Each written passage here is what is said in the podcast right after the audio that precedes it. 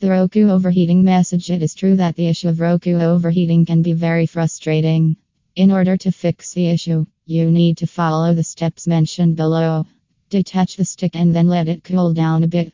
Also, change the location of the device. Reattach the stick when it is cooled down. Use an extender. There are various reasons why you face Roku device overheating.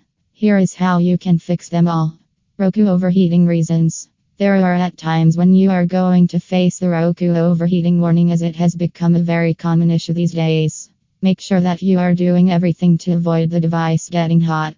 This is only because the overheating can burst the device and can damage the television as well as your device. There are many reasons why your device must have been overheated.